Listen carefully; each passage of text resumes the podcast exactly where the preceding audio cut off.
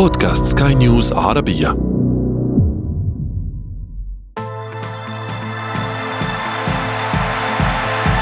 أثير الكرة.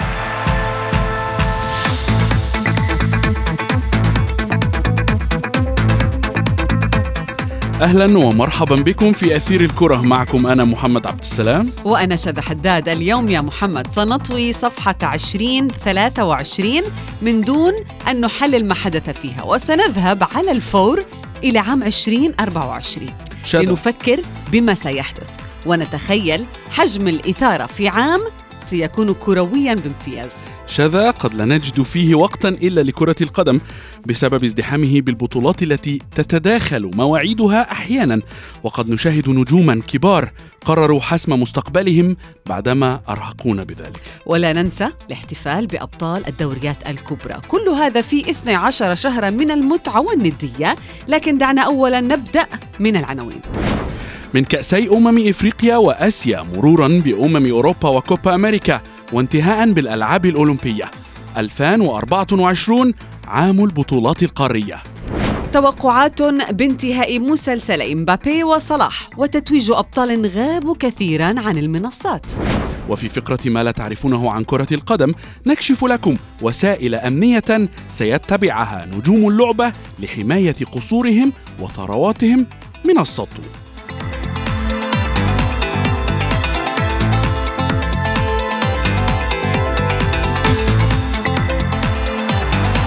تغيير الكرة.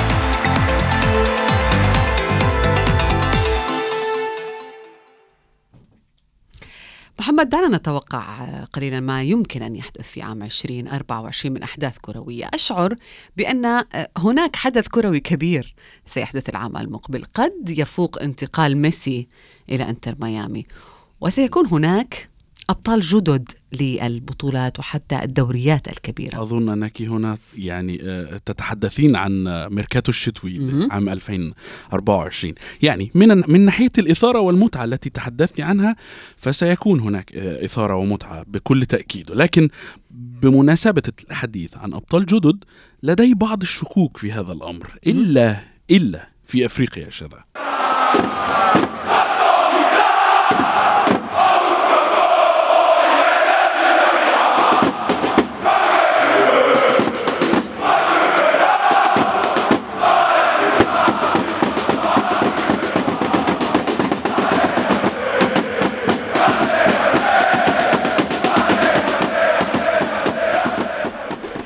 هناك بطولتان آسيا وأيضا إفريقيا ستجريان في ذات التوقيت من العام محمد مع بعض. يعني سأغطي لربما أنا أحداث القارة الآسيوية وأنت تغطي أحداث القارة الإفريقية. صحيح. وأيضا هناك أوروبا سننتظر، هناك أيضا كوبا أمريكا بكل أحداثها دائما المفاجئة هذا العام. كل هذا سنتحدث عنه مع ضيفنا الذي ينضم إلينا الآن، الصحفي الرياضي شاكر الكنزالي. أهلا بك شاكر. أولا، ما رأيك بكل البطولات التي ذكرتها التي ستحدث العام المقبل؟ كيف سيتعامل معها الجمهور؟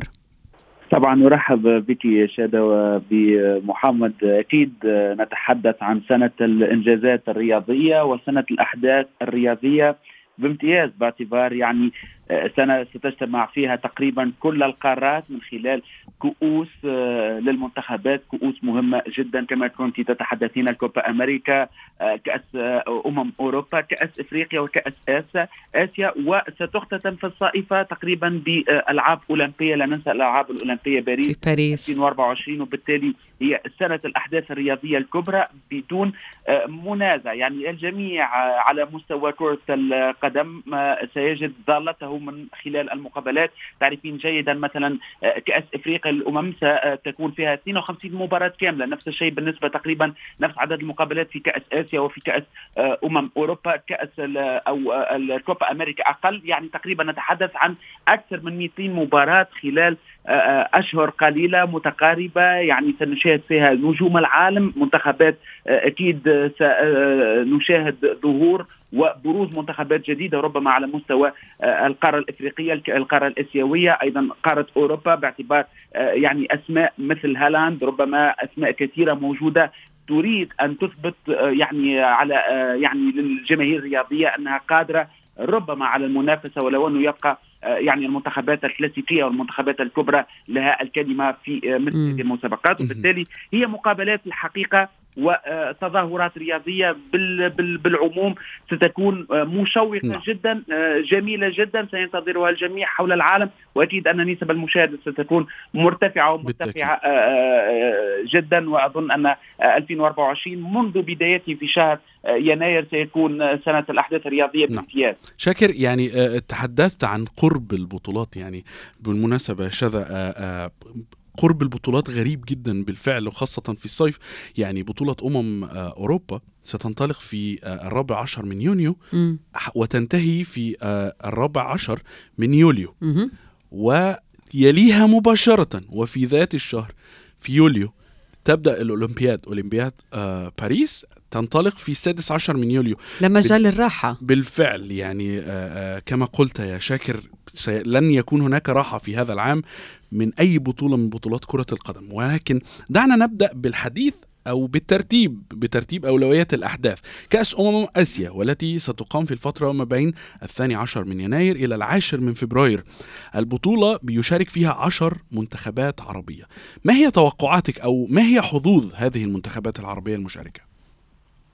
وطبعا للتذكير فقط انه يعني منتخبات عربيه يعني ادت بشكل جيد على فترات يعني سابقه، مثل المنتخب السعودي، منتخب الامارات، منتخب قطر، لا ننسى انه يعني له انجازات على مستوى هذه البطوله كاس اسيا، ايضا سوريا، لبنان، عمان، البحرين، فلسطين، العراق والاردن، كلها تقريبا منتخبات ستكون لها الكلمه. اظن ان المنتخبات العربيه ستكون لها كلمه قويه، باستثناء ربما الإنجاز الذي قد يتحقق المنتخب الياباني، باعتبار يعني قيمة هذا المنتخب الياباني. أظن أنه سيكون منافس قوي جدا على هذه الكأس، باعتبار النتائج التي حققها في الآونة الأخيرة في المقابلات الودية والرسمية، يفوز بالأداء والنتيجة، يعني أهداف بالجملة، متينة يابانية لا تتوقف عن الاشتغال، باستثناء منتخب اليابان وبدرجة أقل منتخب ربما الصين أو كوريا. البقية ستكون ربما للمنتخبات العربية الكلمة الأكبر في هذه الكأس الآسيوية، خاصة وأن قطر هي التي ستحتضن هذه المسابقة، وبالتالي أظن أن يعني كل الجماهير العربية، شاهدنا في كأس العالم الأخيرة المنتخب السعودي كيف كانت له دعم جماهيري كبير جدا في قطر في كأس العالم، باعتبار قرب المسافة الجماهير السعودية مغرمة جدا بكرة القدم. أظن أن المنتخبات العربية، خاصة أتحدث عن السعودية، الإمارات وقطر، ربما سيكون لهم الكلمة الكبيرة. من ستكون أمتع بنظرك شاكر، آسيا أم إفريقيا؟ من هي البطولة التي يعني دائما ما يعني هي يعني يمكن بطولة المفاجآت؟ هي الإفريقية حقيقة، تفاجئنا من كل النواحي، ولكن العام المقبل كيف سيكون الوضع؟ أي بطولة ستكون أمتع بنظرك؟ أظن أنهم يعني البطولتان ستكونان ممتعتان، باعتبار أنه يعني الحقيقة عندما تتفرجين وتشاهدين كرة القدم الخليجية بصفة عامة، السعودية، الإمارات، قطر، يمتع من خلال ربما الفنيات، من خلال الأداء المميز، ولكن كرة القدم الإفريقية ربما أكثر، الجانب البدني مهم فيها، الظروف التي تختلف بين تنظيم قطر لكأس آسيا وتنظيم الكوت ديفوار لأمم إفريقيا. حقيقة أنا شاهدت عيان في عديد المناسبات، يعني آسيا وأمم إفريقيا، هنالك فرق على مستوى التنظيم، على مستوى الظروف المتوفرة والبنى التحتية أيضا، يعني لا مقارنة بين قارة إفريقيا وقارة آسيا على مستوى الظروف المناخية. الحرارة في إفريقيا ليست الحرارة في قطر، الحرارة في كوت ديفوار لن تكون نفس الحرارة في قطر، على مستوى أيضا البنية التحتية، رغم كل المجهودات التي تقوم بها قارة إفريقيا ما زالت بعيدة كل البعد عن ما يوجد حاليا في آسيا، على مستوى الإقامة وحتى راحة اللاعبين. تعرفين جيدا شذا، يعني حتى الفرق الأوروبية ترفض في عديد المناسبات تسريح اللاعبين الأفارقة لكأس إفريقيا، باعتبار الخوف من الإصابات، الخوف من المشاكل التي يعترضونها، خاصة على مستوى الأمور التنظيمية، على مستوى حالة الملاعب، حالة العشب. فبالتالي أظن أن على مستوى الإمتاع والفرجة آسيا ستكون أفضل. على مستوى البدني والمنافسة البدنية والشراسة التي ستكون في القارة الإفريقية. أظن أن إفريقيا تتفوق دائما في هذا الأمر. يعني إجابة نموذجية الحقيقة فيما يخص هذا السؤال. شاكر، يعني لنا حديث كثير ومطول بشأن الأمم الإفريقية والبنى التحتية والفرق بين البطولات، ولكن بعد هذا الفاصل. تغيير الكرة.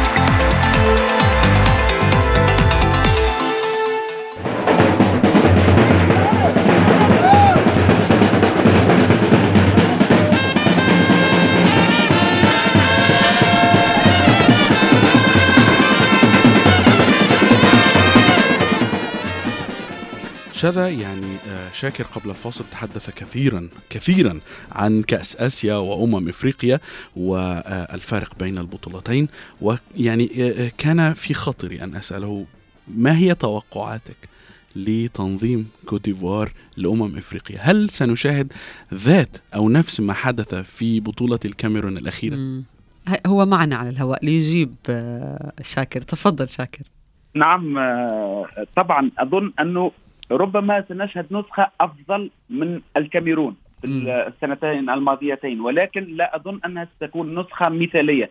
نحن حقيقة نعتبر وأن تنظيم أمم أفريقيا في جنوب القارة الإفريقية دائما وأبدا كان فيه مشاكل على مستوى التنظيم، على مستوى البنية التحتية، على مستوى الإقامة، وهذا ما يشتكي منه حتى المنتخبات، خاصة المنتخبات العربية ومدربي المنتخبات العربية. وليد الرجاجي مثلا مدرب منتخب المغرب تحدث كثيرا عن ظروف الإقامة، وحاول من خلال الاتحاد المغربي لكرة القدم أنه يضمن أقل شيء من ظروف النجاح على مستوى الإقامة. تعرفين جيدا نجوم منتخب المغرب يعني يلعبون في أقوى الدوريات الأوروبية، هم نجوم بالفعل، هم ربعوا العالم في كأس العالم الأخيرة، وبالتالي يعني النزول بمستوى الأمور التنظيمية يجعل هؤلاء اللاعبين يشتكون في عديد المرات، وهذا يؤثر جيدا على الأداء. المنتخبات العربية إجمالا يعني ستجد إشكال على مستوى التأقلم مع أمم إفريقيا عندما يكون ويقتضي الأمر في تنظيمها في يعني جنوب القارة الإفريقية، عكس ربما ما حدث في أمم إفريقيا مصر 2019. كانت الأمور التنظيمية جيدة جدا، شاهدنا المنتخبات لا تشتكي، وبالتالي يعني هنالك مشاكل حقيقية على مستوى أمم إفريقيا. نتمنى أن يتم تجاوز وأن لا نعيش ما عشناه في أمم إفريقيا في الكاميرون، ولكن أظن أن الأمور لن تكون أفضل بكثير. نعم شاكر، دعنا ننتقل إلى مستوى آخر من المنافسة، إلى مكان آخر لتنظيم البطولات، إلى ألمانيا التي اعتدنا أن تنظم كبرى البطولات العالمية. ستكون مسرح لأمم أوروبا العام المقبل. طبعا يعني نصاب المتأهلين إلى البطولة أمم أوروبا 2024 سيكتمل النصاب فيها في مارس عندما ينتهي ملحق التصفيات، ولكن هذه البطولة سنتابع فيها كل شيء. لربما قد يعود المنتخب الألماني يا محمد كما كان، قد نشاهد يمكن بطل آخر على الأراضي الألمانية. أنت شاكر، ماذا ستقدم هذه البطولة هذا العام؟ بالنظر للحقيقة يعني تحدثت عن خصائص أمم آسيا وخصائص أمم إفريقيا. ربما أمم أوروبا تجمع الكل، يعني تجمع الفنيات، تجمع أفضل لاعبي العالم، تجمع أفضل تنظيم، تجمع أفضل ملاعب، أفضل جماهير. يعني تقريبا في أمم أوروبا سنشاهد صفوة كرة القدم العالمية، هذا واضح وأكيد وهذا شاهدناه. يعني ناهيك أنه يعني أمم أوروبا كانت ولا زالت وستكون دائما أفضل مسابقة في كرة القدم بعد كأس العالم. يعني حتى وافقك الرأي، صحيح واضح، وبالتالي أظن أنه الانتظارات ستكون كبيرة جدا على مستوى النتائج. أظن أن منتخب ألمانيا الذي غاب عن تتويجات لسنوات طويلة من خلال تنظيمه لهذه الأمم الأوروبية التي ستنطلق تحديدا يعني في 14 يونيو حتى 14 يوليو، يعني تقريبا شهر كامل سنشاهد أفضل لاعبي العالم، سنشاهد أفضل منتخبات العالم، سنشاهد منافسة في أعلى مستوى. منتخب فرنسا، منتخب ألمانيا، منتخب يعني منتخبات إنجلترا، كل المنتخبات الأوروبية ستكون جاهزة. وبالتالي أظن أن من لم يحقق من المنتخبات الأوروبية إنجاز يذكر في كأس العالم الأخيرة، على غرار ربما فرنسا التي ذهبت للدور النهائي، كل المنتخبات الأخرى ربما ستبحث عن التعويض في أمم أوروبا. في ألمانيا تعرفين جيدا كرة القدم الألمانية والماكينة الألمانية عندما تشتغل لا أحد يتوقع نتائج، ولكن صعب جدا أن نتوقع من سيفوز بهذه الأمم الأوروبية نعم. لتقارب المستوى وخاصة الطموحات الكبيرة لكل المنتخبات الأوروبية التي تشارك. شاكر، يعني أنا أتفق معك فيما يخص أنه من الصعب تحديد من هو بطل هذه البطولة أو من يمكن أن يحقق هذه البطولة، ولكن نعم ولكن يعني فيما يخص ألمانيا يعني لدي بعض الشكوك حتى وإن كانت البطولة على أرضها. شاكر، يعني دعني أسألك عن المجموعة الثانية، يعني إسبانيا، كرواتيا، إيطاليا وألبانيا، ما هو رأيك في هذه المجموعة؟ هي مجموعة حديدية، يعني طبعا عندما نشاهد يعني منتخبات مثل إسبانيا وكرواتيا، يعني الحقيقة يعني أظن أن المنتخب الإسباني الأكثر ربما استقرارا في السنوات الأخيرة رغم التغييرات الكبيرة الموجودة على مستوى اللاعبين وتغيير يعني تقريبا شبه كلي للمنتخب الإسباني. أيضا لا ننسى المنتخب الكرواتي، دائما ينساه الجمهور وكأنه منتخب يعني يأتي من بعيد في كل مرة ثم يحقق الإنجازات. لا ننسى أنه منتخب كرواتيا أدى بشكل جميل جدا في كأس العالم الأخيرة وكان على ما تذكر ثالث العالم مع وخسر أو ربح المباراة الترتيبية مع منتخب المغرب على ما أظن محمد. وبالتالي أظن أنه يعني هذه المجموعة هي مجموعة الموت كما نقول نحن في الإعلام وفي يعني في المسائل التي تحدد ربما أسماء المجموعات. المنتخب أيضا الكرواتي كما قلت منتخب جميل جدا، يأتي من بعيد ولكن يأتي ببطء ثم يغير السرعة في الأدوار المتقدمة. كما قلت لك لا ننسى محمد أنه منتخب فرنسا الحقيقة على المستوى الجماعي يسيطر على كرة القدم الأوروبية، ولكن هذا لا يعني أنه الأفضل وربما الذي ينطلق بحدود أوفر باعتبار ألمانيا. أنا أقول أن ألمانيا ربما ستكون الصحوة الألمانية من خلال التواجد على أرض ألمانيا. لا تنسى أنه شاكر، نتمنى أن تكون هناك يعني أكثر من حلقة الحديث عن أوروبا، يعني لكن حلقتنا لليوم لربما هي جرد يعني لما قد يحصل أو يعني في عام 2024. أريد أن أنتقل الآن شاكر، لأن هناك الكثير للحديث عنه، عن الأفراد، عن اللاعبين، عن النجوم سواء من لاعبين أو حتى مدربين، ولكن ما نتوقع أو نتمنى حدوثه هو أن ينتهي مثلا مسلسل مبابي أو محمد صلاح. هل سيكون هناك صفقة كبيرة بطلها أو عنوانها سيكون مبابي إلى ريال مدريد أو محمد صلاح إلى السعودية؟ ماذا تتوقع؟ تتذكرين شادة أنه تحدثنا عن مبابي في عديد الحلقات، هو مسلسل الحقيقة طال كثيرا حتى عشاق كرة القدم بدأوا يسأمون مسلسل مبابي وبي اس جي ومبابي وريال مدريد. الحقيقة التوقعات صعبة جدا، يعني باعتبار أنه هنالك تدخلات من أعلى مستوى دائما تتواصل في فرنسا حتى من رؤساء البلاد. يعني عفوا بقول تدخلات من رؤساء البلاد حتى بالفعل قلت حتى من رئيس يعني دولة فرنسا من أجل إقناع مبابي بالمواصلة. فبالتالي هي موازين قوى. مبابي يريد الانتقال وأكيد أنه سيبحث عن الانتقال إذا لم يتمكن من الحصول على رابطة الأبطال الأوروبية لموسم آخر مع البي اس جي. أظن أنه سيبحث عن مصلحته الشخصية وهذا من حقه، لأنه حقق الإنجازات مع منتخب فرنسا، يعني أخذ كأس العالم في 2018 وكان الوصيف في 2022. يبقى على المستوى الشخصي مع الأندية يجب القيام بهذا الإنجاز.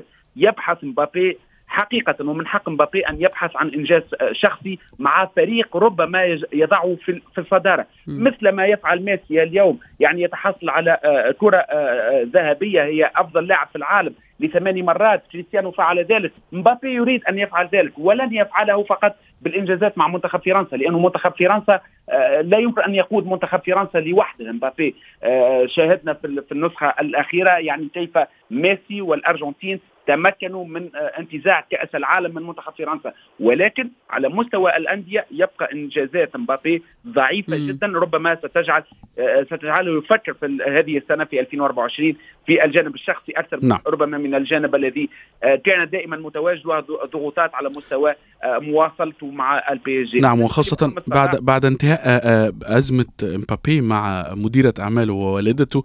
أعتقد أن عام 24 سيكون كلمة فصل فيما يخص مبابي. ولكن يعني سريعا شاكر، السؤال الأخير فيما يخص أنشيلوتي، مدربين. هل تعتقد أن أنشيلوتي أو من سيخلف أنشيلوتي في ريال مدريد في إذا ذهب إلى المنتخب البرازيلي؟ قد لا يذهب. أعتقد أنه لن يذهب إلى المنتخب البرازيلي.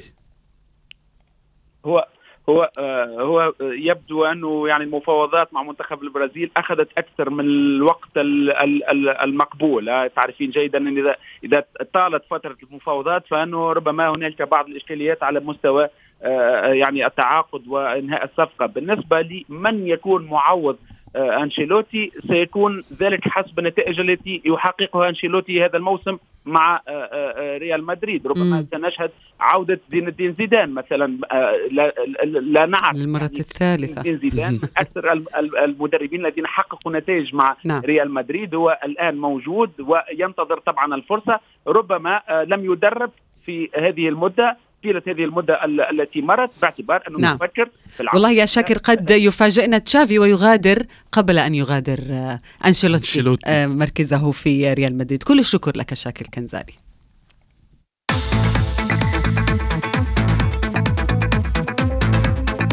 شذا، هذا العام زادت عمليات السرقة التي يتعرض لها نجوم كرة القدم العالميون، خاصة في الدوري الإنجليزي الممتاز. وفي فقرة ما لا تعرفونه عن كرة القدم، نكشف لكم الوسائل الجديدة التي يتبعها اللاعبون لحماية ممتلكاتهم خلال الفترة المقبلة. كيفن دي بروين لاعب مانشستر سيتي كان أحدث ضحية في عمليات السطو، حيث تعرض قصره في بلجيكا للسطو أثناء تتويجه مع فريقه بكأس العالم للأندية في السعودية. صحيفة ديلي ميل البريطانية كشفت أن عمليات السرقة التي يتعرض لها نجوم اللعبة يخطط لها من قبل جماعات منظمة تراقب المحال الفاخرة لتجارة المجوهرات لمعرفة زبائنهم من الأغنياء. وبالتالي قام عدد من اللاعبين بالاستعانة بشركات أمن توفر ما يعرف بغرفة الرعب. غرفة الرعب من اسمها توحي بأنها ناجحة، وتعني الدخول إلى منطقة آمنة تحتوي على خطوط حمراء وأجهزة إنذار تثير الذعر في قلوب اللصوص، تماما كما نشاهد في الأفلام محمد. بالإضافة إلى ذلك يتم تركيب محيط افتراضي لبعض الغرف يتكون من جدار غير مرئي تتم مراقبته بالكاميرات وأجهزة الاستشعار. تشمل الإجراءات أيضا عدم انتقال نجوم كرة القدم إلى تجار المجوهرات، وإنما العكس، يعني يأتي التاجر إلى البيت ومعه البضاعة الثمينة. هذا بخلاف عدم نشر صور الاحتفالات الخاصة بهم إلا بعد العودة إلى منازلهم.